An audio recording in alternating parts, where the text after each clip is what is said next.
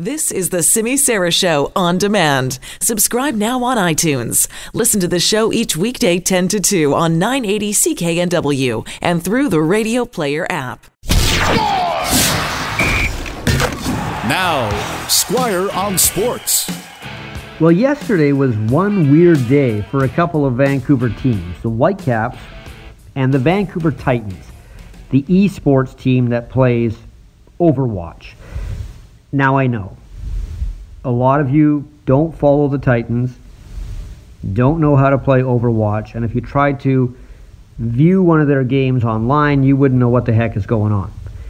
But the Titans situation is worth knowing. It's a good story, and it's a stranger of the two.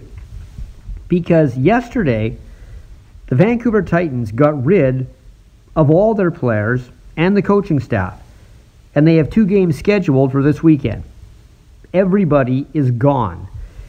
Even though this team almost won the championship last year in its first season in the Overwatch League. Now, the story that's going around is because of the pandemic, the players had gone back to South Korea, where all of them are from, to play games online at home. The Titans, who are owned by the Aquilini, said the distance and the time difference made this untenable after a while. Apparently, the Titans players wanted the owners to purchase more resources for them in Korea. But the Titans had built a training facility, a good one, for the players in Burnaby at Fortius and spent money on housing for them to be here. Over the last couple of months, there have been stories that the players weren't happy with management. So it looks like there is blame to go around on both sides. And it was all exacerbated on the coronavirus pandemic. So now the Titans are going to have to sign players quickly, and they want to sign players from North America to replace the old team. What's sad here is the Titans roster was loaded with talent. Let me give you something that's equivalent. It would be like the Canucks getting rid of their entire two thousand eleven Stanley Cup final team halfway through the next season. That's how bizarre this is.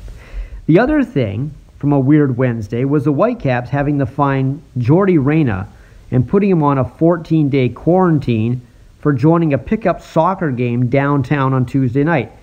Jasser Kamiri is also now in a fourteen-day quarantine because he got in the same game as well. It looks like that's all will happen to these two. There'll be no suspensions. They were caught playing soccer by one of our global cameramen who was filming this pickup game to show people not social distancing. And it just happened that Reyna was the best player out there and always had the ball when the camera was rolling. And that's how he got caught. Squire on Sports. Catch Squire Barnes tonight on Global News Hour at six and on nine eighty C K N W.